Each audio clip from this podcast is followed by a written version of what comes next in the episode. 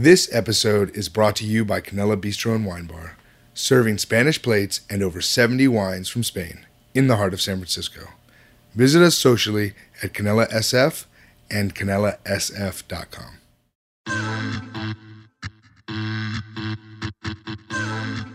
You're listening to Food, Wine, and the Culinary Mind with Matt Schuster.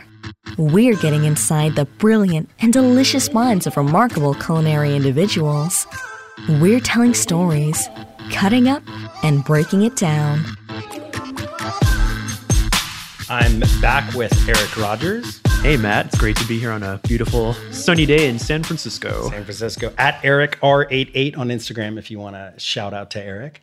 So, what an awesome interview we just had with with, with Joanne Weir. I cannot Yeah. wait to, you know, for, for for everybody to hear this. She was so fantastic to let us sit in her her studio kitchen. It was uh, really uh, such an amazing place to, you know, to to Yeah, sit we record. do all of our interviews in here. It's, uh, I'm sure. I'm let sure- us. Yeah, I'm sure that'd be fine. I'm sure she would. I'm sure she would love that. Uh, a, a, a little knock at the door, and we're we're we're, we're, We, we're we booked it. We booked it this afternoon. So so for those of you who who don't know who Joanne Weir is, let me just tell you a little bit about her. She's a James Beard award-winning cookbook author, international cooking teacher, chef, and television personality. Her cooking shows include Weir Cooking in the Wine Country, Weir Cooking in the City, Joanne Weir's Cooking Class, Joanne Weir's Cooking Confidence, Joanne Weir Gets Fresh, Plates and Places, which is her newest series, which just won a Taste Award for Best New Series, which is amazing. That's a big award to win. And, and we saw the award, it looked hefty. Yeah. Uh, you could probably use it as a weapon, is, is my, is my guess. Uh, she's the author of 17 cookbooks. Uh, her newest and favorite is Kitchen Gypsy Recipes and Stories from a Lifelong Romance with Food, which is also kind of a, of a memoir as well, which is uh, such a great idea. Um, she is a uh, uh, best, I think, known for just teaching people how to cook. I think when you when you want to break it down in in either in a show form or a book form or in person, she's a cooking teacher. She teaches others to cook throughout the world. Uh, her award-winning culinary journeys take students to study with her along the Mediterranean, in Italy, Spain, France, Morocco, and Greece. So, I mean, what a what a fantastic life that sounds like. Yeah, definitely amazing. Eric, do you think that you could lead people on tours around the world? Where I feel like I would need some training. I've done some. I've actually done adventure travel as one of my many jobs in my very colorful resume. Ah, what what what does that involve? Uh, in my case, it involved working for a company called the Green Tortoise, which took old buses and tore out the Ah. I remember those. Yeah, and slept 36 people. And we had a self-contained kitchen, and we would buy like we would do about 70% of the meals like on the bus, like not on the bus itself, but outside. Like we'd set up picnic tables and Where would you go? we went cross country down into Mexico, Alaska, Yosemite. So the trips could vary from two days to almost a month long, depending Wow. on which one you did. And yeah, so it was, uh, I'm sure you learned some life lessons living with 36 people in a bus. you'd be amazed. Like you were kind of, it was one of those jobs where you were a chef, a camp counselor, a driver, a guide, pretty much just about anything you could. A warden. Yeah. At times. Yeah, for sure. Well, I think my next trip would probably be more one that is um, not on a bus with 36 people sleeping. Um, I'll, I'll look more into Joanne's tours, I think. Um, but here we go. We are sitting in Joanne's kitchen and talking about food and life. Enjoy. I'm here with friend, improviser, and actor Eric Rogers Hey, everyone. and the fantastic, wonderful Joanne Weir. Oh, thanks so much. So we're going to dive in because we have a lot to talk about. The first thing that that I would like to do is is ask your permission to come on a, a little journey and an exercise with me, if that's okay. Okay. And I think Eric's going to follow. Eric's going to follow. Are you gonna Oh, follow yeah, along? that would be Okay. great. And this is fun. We we do this in improv class, and and and I think you'll enjoy it. Okay, so I'm going to ask you to close your eyes. Okay. All right. So take yourself to a room in the past. It can be from any time, doesn't have to be time specific. So while you're traveling, you're going to just settle in on a room that stands out to you. So here you are standing in a room. You are looking around. Settle on the walls. The color, the texture. Is there a special feature to the wall? So you're continuing to look around and you're looking up at the ceiling. What does the ceiling look like? What are the features? What's the height or the lack thereof? Your eyes are continuing to travel and you're looking now at the floor. What does the floor look like? If you weren't wearing any shoes, what would the floor feel like? Is it smooth? Is it rough? Is it fluffy? What's the temperature like in the room? Is it dry? Is it warm? Is it cool? So take a last look around the room. And then now you can come back and open your eyes. And then tell me about it. Tell me where tell me where you went. I went to my grandmother's kitchen. Tell me about it. Tell me And what you saw. well, it was actually the dining room. I was in the dining room, and it was um, there was this beautiful. This is in um, New England, and it's in the Berkshires, and it's the most beautiful farmhouse. And um, the walls were kind of our.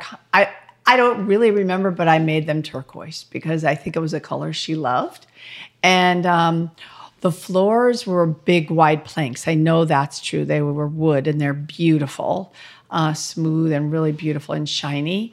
But the thing that, and a beautiful, big, long table. Um, but the thing I really remember is there's a fireplace, and the fireplace is slate, and it's just these big, massive um, pieces of slate. And there was a lot of slate around where my grandparents were. And it's just the most beautiful room. Ceilings are really high. It's a, I mean, this was um, a house that had 28 rooms in it. It was Victorian and really just, and, and the kitchen, it was open. So it was a, hey, it was a really early kind of open floor plan because um, the dining room was right there uh, with the kitchen was right in the same room. And it was, there was kind of an island. And I don't even remember the kitchen as much as I remember the table. It's funny so why do you think you remember the table so much? because I think it's, I think in my life, I think the table's always been important. And I think my mother just, you know, that was my mother's parents. And I think she always thought of, you know, thought of the table as really important in our lives. And then Because it's funny, I went back and forth. Should I go to the other room that I was thinking Sure. of at first? And that was the table growing up. Uh-huh. So it was in my parents' house. And so what was funny was I went, no, no, no. It was my grandmother's house that just seemed more, it just was so visual for me. And so you grew up in your grandmother's house. No, I grew up in my parents' house, but we would go there on Saturdays. Ah. We'd go every Saturday and we'd have these incredible lunches that my grandfather would have made, whether it was at that table or we were sitting outside under the maple trees. So he would make these picnic lunches. And so the food was really important in my grandparents' house also. And your grandfather cooked. My grandfather cooked, yeah. That's great. Yeah, my grandfather, he was a professional cook. He, well, I mean, he was also, he had a big dairy farm. It was called the Bryant Farm. William Cullen Bryant, the poet and statesman, gave it to my great grandfather. So it was the house my grandparent, my grandfather grew up in, and it was just the most beautiful, beautiful house. Um, and what he did was, it was also this dairy farm. So he did that, and that was pretty full time. But he also brought people in the summer from New York, and they would come to the farm and they would kind of experience being in New England and being on the farm, and that would be their holiday. And my grandfather, it was kind of like a bed and breakfast, but it wasn't really. I mean, he would cook all their meals for them um, just during the summer. And I don't know how often he did it, but he loved cooking. Like his idea of cooking was he made everything from the rolls. He made the sausages. He, you know, if you were going to have chicken salad sandwiches, he butchered the chicken. Wow. I thought every kid ate, ate like that, you know, until I went to school and so, whoa. No, I think this is unique. You were lucky for Yeah. sure. Quickly, quickly, Eric, where did you go? You What know, was your- interestingly enough, I also went to my grandparents' house. Oh. But you were vibing. You were vibing. yeah, it was in the air apparently. But a very different experience. They lived in suburban Glens Falls, New York, or Glen Glenville, New York, actually. And the room itself was the basement, which my grandfather had remodeled in the 1960s and turned into sort of a living area den slash there was a bar in one corner. Mm-hmm. And the walls Was it a was it a rumpus room? Mm, my brother and I used it as such, but not officially. And there was, let's see, laminated paneling for the walls and a drop ceiling. And the floor was tile with these sort of like fake rocks with these little rivulets in between oh, that I would trace my fingernails through as a little kid and be endlessly fascinated by. And there was a fireplace, quote unquote, but it was made out of fiberglass and had a fake set of logs with this uh, like aluminum foil thing in the middle that had an orange light shining on it, and we'd go whoa whoa whoa whoa whoa whoa. whoa. It actually gave Yeah. off heat. It was so It cool. It gave off heat. It actually, yeah, it was an actual heater, but I don't know if they like pumped electric heat through it and kind of gave the the vibe of a fireplace, but Wow. not quite the same ambiance. So two two two rooms, completely different. Yeah. So so talk about a, little bit, Jan, about uh, the family meals growing up. So growing up, well, my mom was a professional cook. So, um, you know, we, I had great food growing up. I mean, and, and the other thing, the reason I probably went to the table in my parents' house too was because I think my mother seriously made three courses just because she loved the table and she loved spending time and hearing about our day and talking together. And my brother would be funny and we made jokes. And um, it was just really How was he great funny? Memories. Oh, he's still funny. Let me tell you, he's very cynical and funny. And I mean, he just would get us going, and we would laugh so hard. I mean, he's just anyway. Um, I just I, I don't know how to describe his humor. It's probably a little cutting sometimes. Mm-hmm. Um, but anyway, gosh, I hope he doesn't hear this. But now he maybe he should.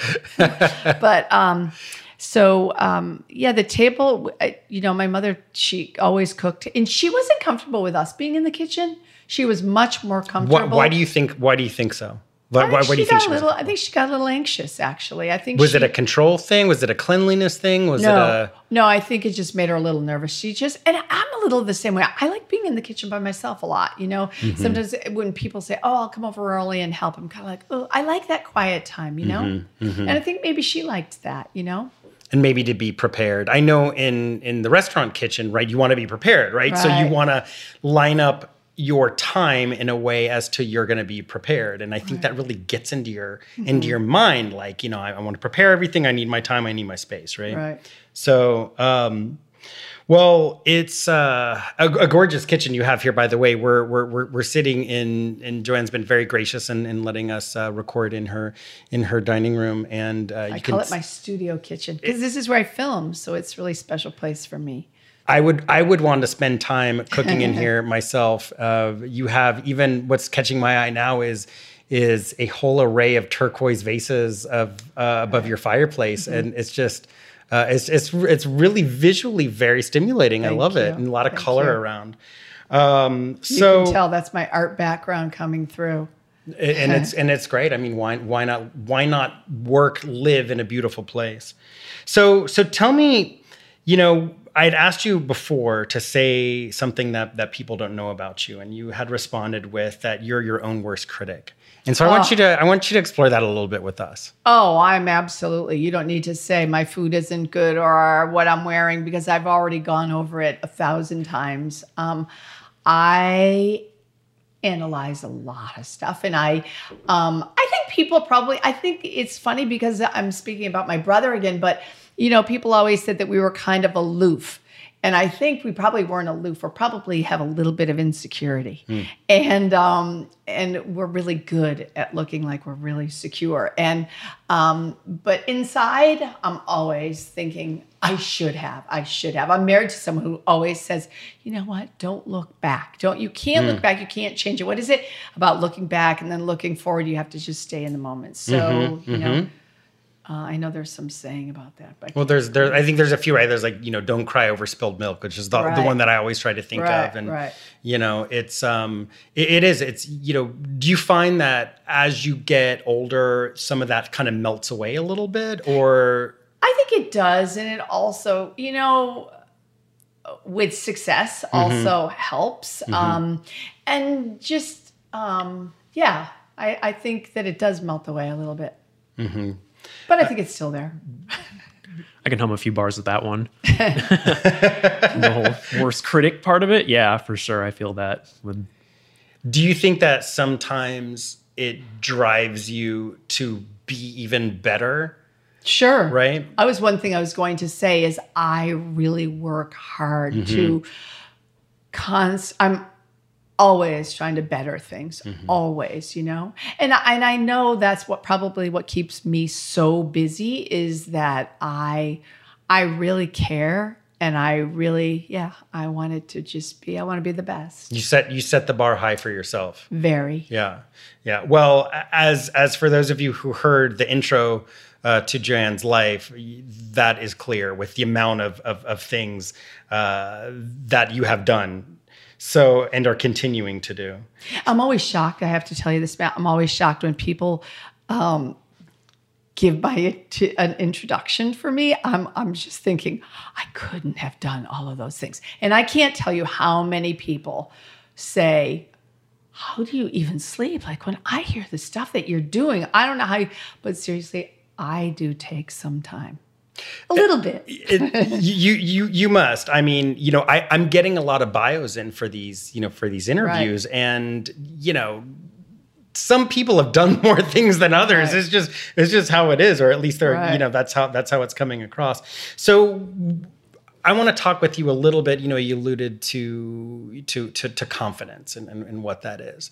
So, and you know, confidence I think sometimes can be kind of like a tricky word, right? You know, it's it's confidence that is perceived, and it's confidence that is earned, and it's confidence that is uh, uh, you know sought after. So, so tell me your lens of confidence and your your experience with confidence and talk about that a little bit You know, when you first asked me, I know you asked me before about confidence, and one of the things I think about is when I travel and teach a lot, right? I teach all over the world, and one of the things is after I teach a class and people come up and say, and I see I still sound like I'm bragging, and I'm not, but they'll say that was the best class or that was the best dinner I've ever had here. I'm like, okay, that made my day. Now, why can't I feel that inside, you know? So, yeah, I doubt myself. And so um, I get a lot of confidence, and I know this from other people you know and reassurance from other people. Are you like that? Yeah, I feel like, uh, especially when you're in a position where you're making yourself vulnerable, you're putting Right. your craft out there in some way, shape, or form to be judged in a way. I know for me, like doing when I've been acting or whatever, Right. you know, just like that pressure of feeling like I, you know, you don't feel like you're in it or you're second guessing yourself, and then people come and be like, "That was amazing." Yeah, so I was like, "Really? Okay, right. thanks." I know. It was funny because we were talking before about improv, and that was the other thing I thought, oh, I could never do that. Like the whole thing of judging, I will be, they're all judging me. So, well there's the, there's this weird. well there's this this it's not because there's this whole concept of your inner critic and we talk about that a mm. lot and that Right. you shouldn't listen to your inner critic you know if you if you can get to the point where you get your inner critic you know to shut the hell up then the stuff that comes out your your your your first pass of things your first you know your, your first thoughts of things they're always the, the best ones you know? Right. so um It's true. it is um it, it's it, it's something that i always think about when people post comments and being in the public oh. eye so you know in a restaurant you know we're we're you know and and, and, i want to talk about copita your your your mm-hmm. venture here in in a minute but but in in the restaurant world and in the acting world, you know, you open yourself up to criticism. And now with things online and everything, Oh, you know, yeah. with social media, you know, that uh, feedback is in, is instant, right? It's immediate. So so how how do you navigate that? What are your thoughts on that? Well, I mean, for me, I'm on television all over the country, and for the Yeah, you said part, uh, you said was it three three hundred and eighty 342 million viewers in a which year. is just that's just mind Right. blowing. Is mind blowing. And mind so, blowing. you know, people will write on social media, and I, you know, whether it's Instagram or Facebook or whatever, and most people or Twitter, most people are saying, you know, I love what you do. I love. I've learned to cook through you, and that is the best compliment. Mm-hmm. But you know, there's an occasional pers- person that says something like, "I can't stand your voice." Or why do you wear those V-neck tops? I mean, it's just whatever. You know, it's it's stupid stuff. Does it get easier over time, or it always kind of needles you just a little bit?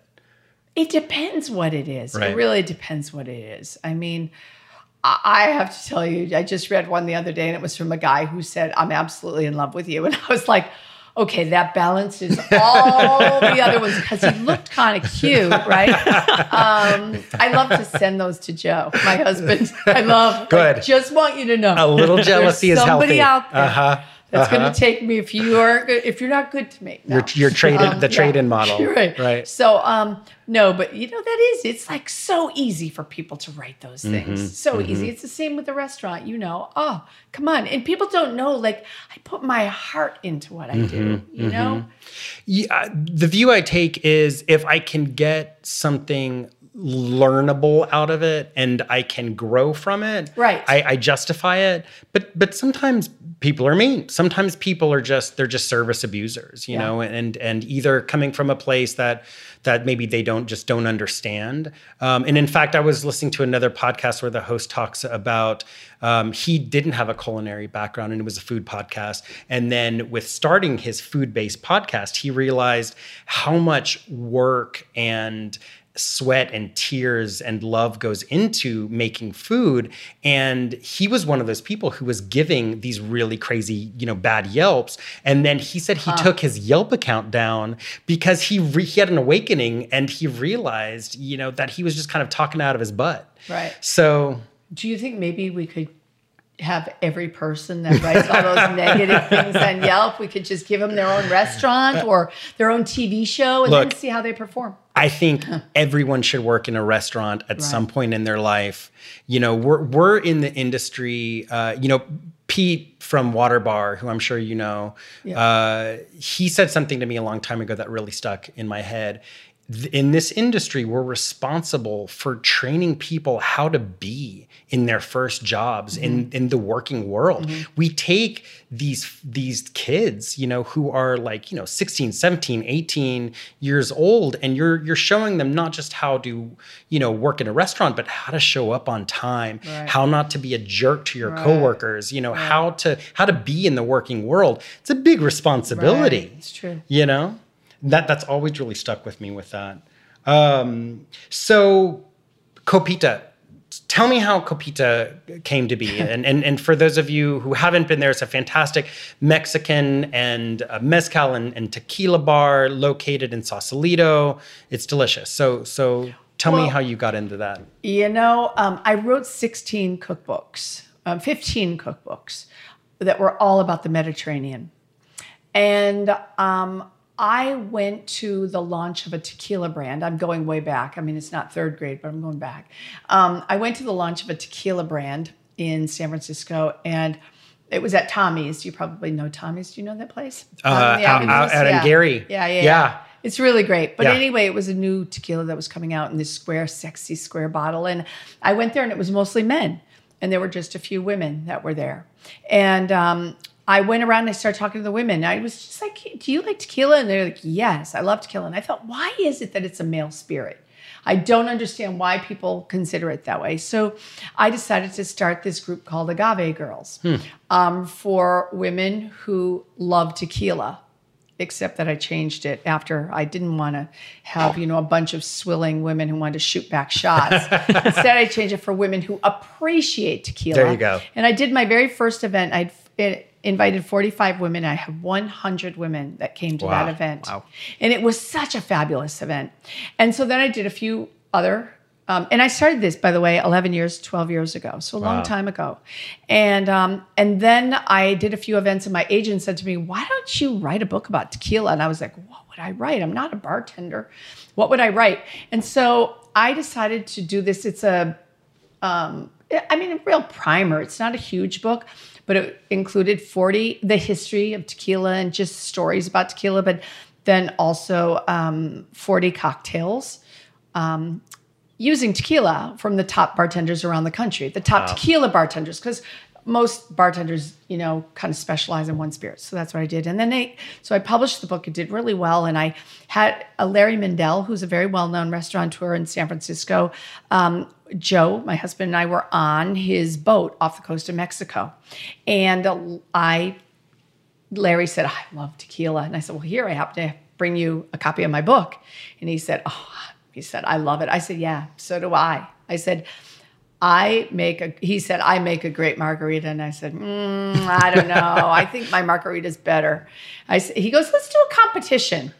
And so um, he shook, shook up his margarita. It was Blanco tequila, seriously, two drops of la- lime juice and maybe two drops of agave nectar. And mine was what I consider very well balanced with agave nectar and lime juice. Same three ingredients, but it was just more well balanced. Different proportions. His Uh-huh. was just so strong in alcohol. So anyway, he handed me his, I handed him mine. And I tasted his and I was just about choking. I mean, it was really a strong drink, right? And he tasted mine. And this is exactly his words. He said, God damn it, Joanne, you nailed it. He said, That is the best margarita I've ever had. He said, If I found a location to open a Mexican restaurant, would you open it with me? Well, by now, I've had two margaritas. That's amazing. And Yeah. what did I say? Yeah, yeah. Of course you said yes. I said yeah. yes. Yeah. He's an amazing. I had it on my bucket list. This is something I've always wanted to do. Yeah. If the right partner came along. Yeah. But I'm not a Mexican chef. Right. So anyway, uh, you know, I really should have opened something Mediterranean, but I like you.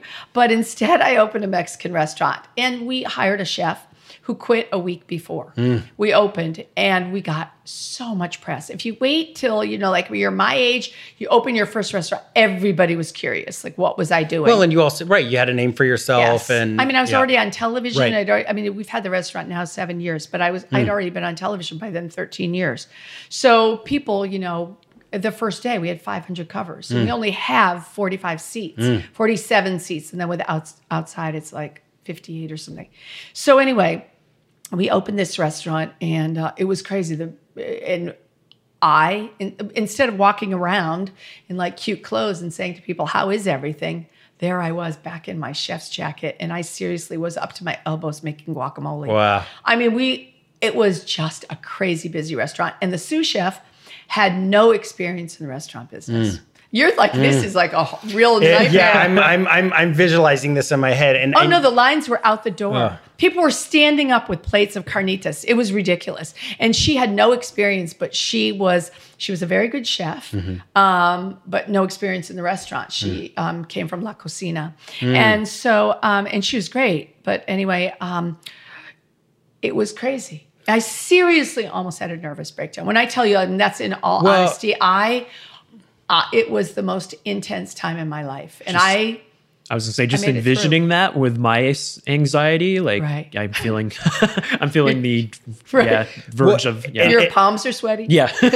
Well, and that Eric, story. and Eric and I were talking about on the way over here, you know, getting out of your comfort zone and how as as we get older, you know, you get more settled into your into your zone, and you have to shake yourself up a little bit, right? And Well, that was a real yeah, shakeout. it, it sounds like it. And the other thing was, I mean, I I put aside eight months. So for eight months, that's all I did. I would Mm-hmm. work 14 hours a day at the restaurant. And we finally brought in a chef.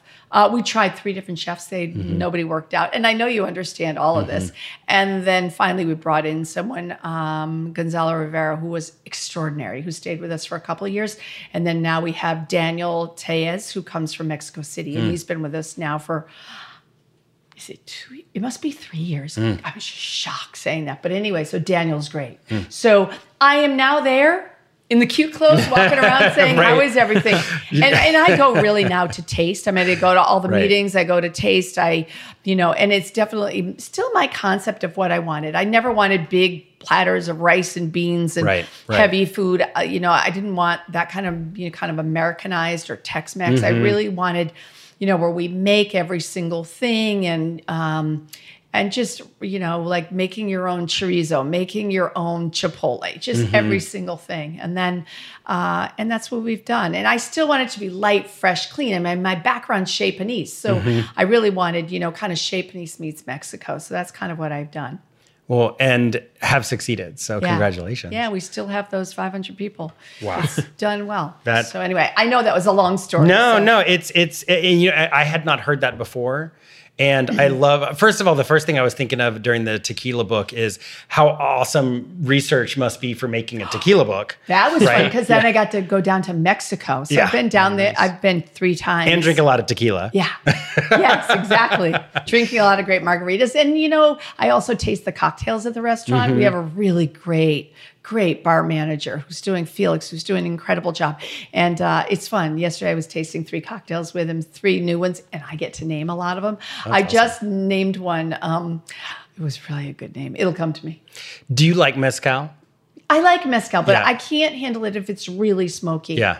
You know, it's fun. I was just down in Mexico City um, with Daniel, my chef, and um, he. What we noticed in Mexico City, and he knows he's from Mexico City, but there weren't. There wasn't a single tequila drink. It was all mezcal cocktails, all of them. I, I've noticed uh, stateside more and more mezcal is really getting a lot of attention, uh, uh, and people are really uh, paying the, the most attention that they've ever paid to the varietals and just how different they are, and which is which I think is amazing. Yeah. yeah, we have several mezcals at the restaurant, but we also have 130 tequilas, so we have quite a good bar. So, how did you come? Is that is that where you were introduced to La Casa de las Madres? Was uh, the, the the charity? And I'm going to let you talk about that a little bit. You know, um, that Karen, uh, my assistant, is um, very much involved with it. And I um, have been really, I've been involved with them because I think it's a great, great, great charity. But I do a lot of charity work. I mean, mm-hmm. I, I'm very involved also with Lifehouse in mm-hmm. Marin. Mm-hmm. Um, and then also Meals on Wheels and Edible Schoolyard, Alice mm. Waters, only because I, you know, I'm from there, from Chez and I really feel strongly educate, educating uh, kids. I also do some work with WITS, uh, Wellness in the School. So I do a lot of charity work, um, but I don't dedicate myself to just one. And anyone that's listening, please don't ask me to do more charity work. No, I have my. Well, Because you know, a lot of things like I'll give a dinner now. Like how many Saturday nights there? Because everybody wants the weekend, right? And I understand, but you know, I'll do dinners, giving away dinners. Daniel and I are doing giving away a dinner for Lifehouse, and it's fun. But no, tell know, me tell me about. Lifehouse. So Li- Lifehouse is a charity that where they do is they help um, disabled kids um, kind of make their way in society. So um, you know, just so they can be functioning, and uh, it's a great organization. It's excellent, and I feel strongly about that one because it's in Marin.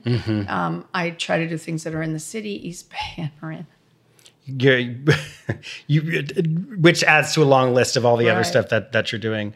Uh, yeah, in in you know when you had, had told me about all the charities that that you're involved in, when I was looking looking them them up, and especially La Casa de las Madres, that uh, has a, a 24 hour hotline for domestic abuse, and and I was, you know, I was thinking that that is such a you know, know, amo- you know all charities are great, right? Right. But that one was what was really standing out to me as just so necessary, right? Right.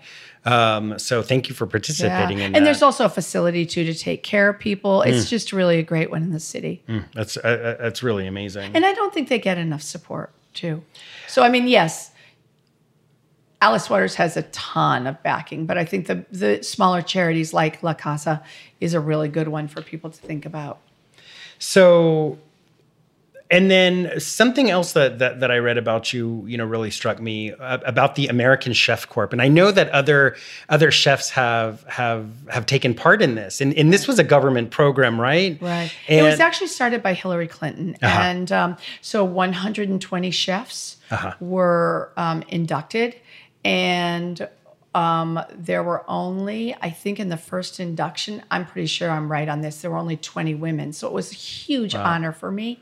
Um, and um, but you know, I don't think with the present administration that they're really supporting this right now. Is it is so it still is it still an active pro? Or no, it's it's not active anymore. got dissolved Yeah. as soon as that Yeah. administration. So what were in. some of the kinds of things that you did with it? We, you know what? It was not. It was.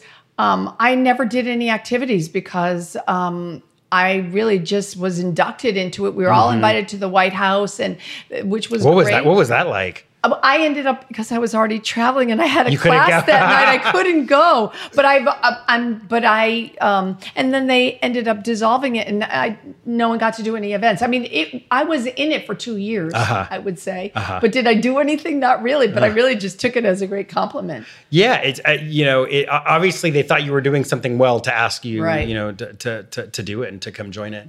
It's funny. I've I've had the conversation in the past because I also teach, you know, cooking classes on on Spanish cuisine, and when you set a date. You know, you you really protect that date like a little baby. You and you and, to. and like to cancel and you know this because you you the the thing you do the most is teach.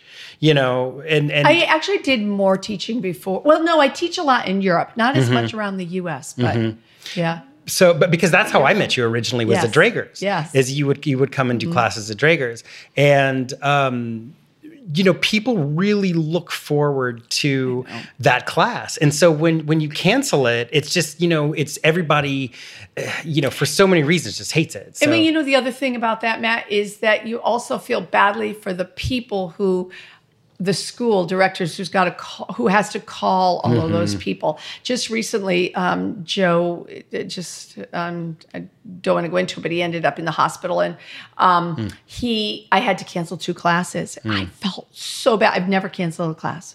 Never, because it's true. It's like written in stone. You mm-hmm. cannot cancel a class. I just, and they had to call, especially one of them. I mean, they, they had to, she had to call like 40 people. Mm-hmm. And the other one was even more. It just felt so badly, you know? But, and the people, and then, the, yeah, the people are disappointed, you know? it, it would be like canceling a night of acting. Like you know, if you were like in Yeah. a Oh, play yeah. and you're just like, sorry, I just I can't do tonight. Right. Yeah. and believe me, the opening night, I actually thought about it. I was that terrified. It's like, would they miss me? Would they mind if we didn't do it? But Yeah. Probably they would miss the I would lead. imagine, Yeah, yeah, yeah, yeah, yeah, probably. yeah. um, so so can we can we play a little game? Okay. Okay, it's I have uh, to close my eyes? no, no closing, no closing eyes. So, so it's a very easy game. It's called three things. Okay. You know, um, and there's no wrong answers. You just say the first three things that that, Okay. that come to your mind. Um, so, tell me th- three rejected cooking show cooking show ideas. Oh, gosh. Three. Th- then these don't have to be real. The, these Oh, I these see. these are three shows that would be bad ideas. Um, I can't stand the, the worst, worst cooks, those worst cook shows. You know what I mean? I don't want to see worst cooks. I want to see great cooks. So that would be one of One, them. okay. Okay. Oh, gosh, this is going to be hard. Eric, can you help me? Um, let's see. Um, what else do I think would be bad? How, you know, Like, what would make you turn the channel, like throw the TV out the window? I can't stand um, reality TV cooking shows. I can't stand. I honestly can't even. eh, They've asked me to be on those shows, Uh-huh. and I've said things like, you know what? I can't even decide what to make for dinner, let alone get on there and like I would die. I can't. Okay, the other one is giving people a basket of ingredients that includes Uh-huh. things like lobster, Twinkies, and marshmallows. that just for me is, Right. I think it's a terrible thing to do. to something food. amazing out of this. Yeah. Right. just- okay, that was three, and I know it was. I, that No, that's good. The second one was probably. No, Big, that's but- no, that's that, that that's Okay. perfect. I think Eric's I like got one for you. Yeah. What would you say are your three biggest fears? In life, Sure. However you want to interpret it. And yeah, it's however you interpret. failure. Um,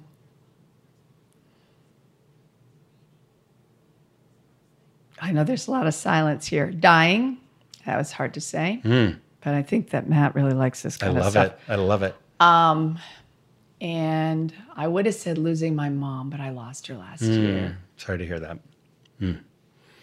Thank you for that. Yeah. Um, It's just, uh, by the way, the dying thing was just a recent thing I've been thinking about. After losing my mom, it was like you start thinking about that stuff. Like, Eh, eh, eh, yes. how did she feel? And you know what I Yeah. mean? Oh, Sorry, I know that's no, no, weird. no. Yeah, It's, it's no, not, I- but it's not weird. And it's well, the thing when I start to go down those paths, I think actually Matt's kind of a therapist. So I'm just telling everyone now that he's asking these big questions. feels- when so I, comfortable well, when sharing. I when I when I start to go down those paths, I think about you know how many people have been through it before us, right? I mean, millions, right? So it's so it's you know it's not like these things are unique to us. It's not to say that they're small things; they're big things. But for some reason, for me, it gives me some kind of uh, uh, a hope and solace that that I'm not unique, Right, right. right? Uh, but but yes, it's you know, uh, I, I, growing up Jewish, I like fe- you know feared death from like the moment I was Yeah, born. right. So it's just it's just like in my DNA. right. I want to believe that nature has a plan for it. Like it makes it like if this is going to happen, that it's going to be peaceful and Right. Right. feel okay. But I do think Like, that that is how it is. I mean, I saw my mother was like that. Like she just kind of knew, and hmm. you know, I think she just kind of welcomed. It's okay. Yeah, you know, like- she had gotten weaker, and it's okay. Mm-hmm. And so it's crazy while you're feeling great to even think about that. But that's me. I told you, I'm always thinking ahead or mm-hmm, behind. Mm-hmm. You know, it's really great to stay in the moment. I know that's very simple, but I can't believe I even said that out loud. Though actually, I was sitting there thinking, should I say it? But it just came into my head. You said, so I said, No, but it's but it's Can I be honest? It- but it's not like somebody can point a finger at you and say, "I've no one's ever feared that before." You know, it's so it's like Yeah. it's it's it's part of us, you know. And I was also listening to uh, a new show where they uncovered a you know uh, an ancient you know skeleton or whatever, and that person had lived to thirty, right? And so I always think about these things, right? It's like you know we're we're living into Right. the hundreds now, right? Uh, in fact, I just watched this TED talk about they they pinpointed the oldest living society as a Sicilian village, Right. Um, and they went and studied, you know, why people there were all living, you know, not all, but but many people were living over a hundred, Right. and it came down to their their social circles and the Right. people who were living the longest, they were having not only uh, you know intimate family relationships, but they were also the kinds of people who say hi to the mailman and and, and say hi to Mm-hmm. you know if the milkman existed, right? You know, or the the the, the people who are not necessarily super close with them, but they're in their everyday life. You know, those are the kinds. so it makes you think twice, right? When you're at the grocery store Right. about talking to the checker and being Yeah. social, right? Yeah. There is that also uh, a friend of mine, Diane Kochilas, lives in. Uh, the Greek Greek cookbook author. What's uh-huh. her? You know what her book is called? What is it? Um, Cooking from the Island Where the People Forget to Die. Right, Because they live. Yeah, you know, it's funny. Last week I was with a friend having lunch. Um, she's going to work on my TV show, and she I didn't know this. Her mother's 106, and I was like, Wow. wow. That's that's amazing. I know. That's absolutely amazing to me. All right, so three underrated ingredients. Three ingredients that don't get enough play in your mind. I just I'm going to tell you what flashes in my head: fresh Mm-hmm. fennel, which Mm. I love. Um. Okay, this is really wow. Okay, let me keep thinking. What about you, Eric? putting the pressure on me. Well, but but but you say f- fennel. I, I'll agree with fennel. I mean, fennel is one of those things that.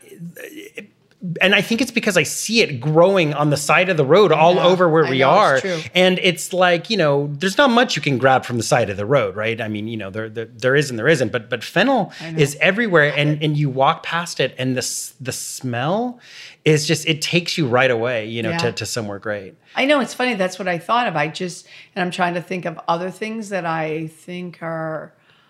I mean, so many things are What about lavender? Lavender. I mean, I like Yeah. it, but it's so Well, it's- aromatic. It's specific. Yeah. You know, I mean, I was thinking uh, of things that like I've seen growing around. Right, and, right, like, yes, yeah. yes, and, and and I agree with you, but but like, can you imagine a full meal where every dish had lavender in it? You'd have to Wow. you'd have to Yeah, be wow. very creative to pull that Right. one off. That, you know, Yeah, for sure.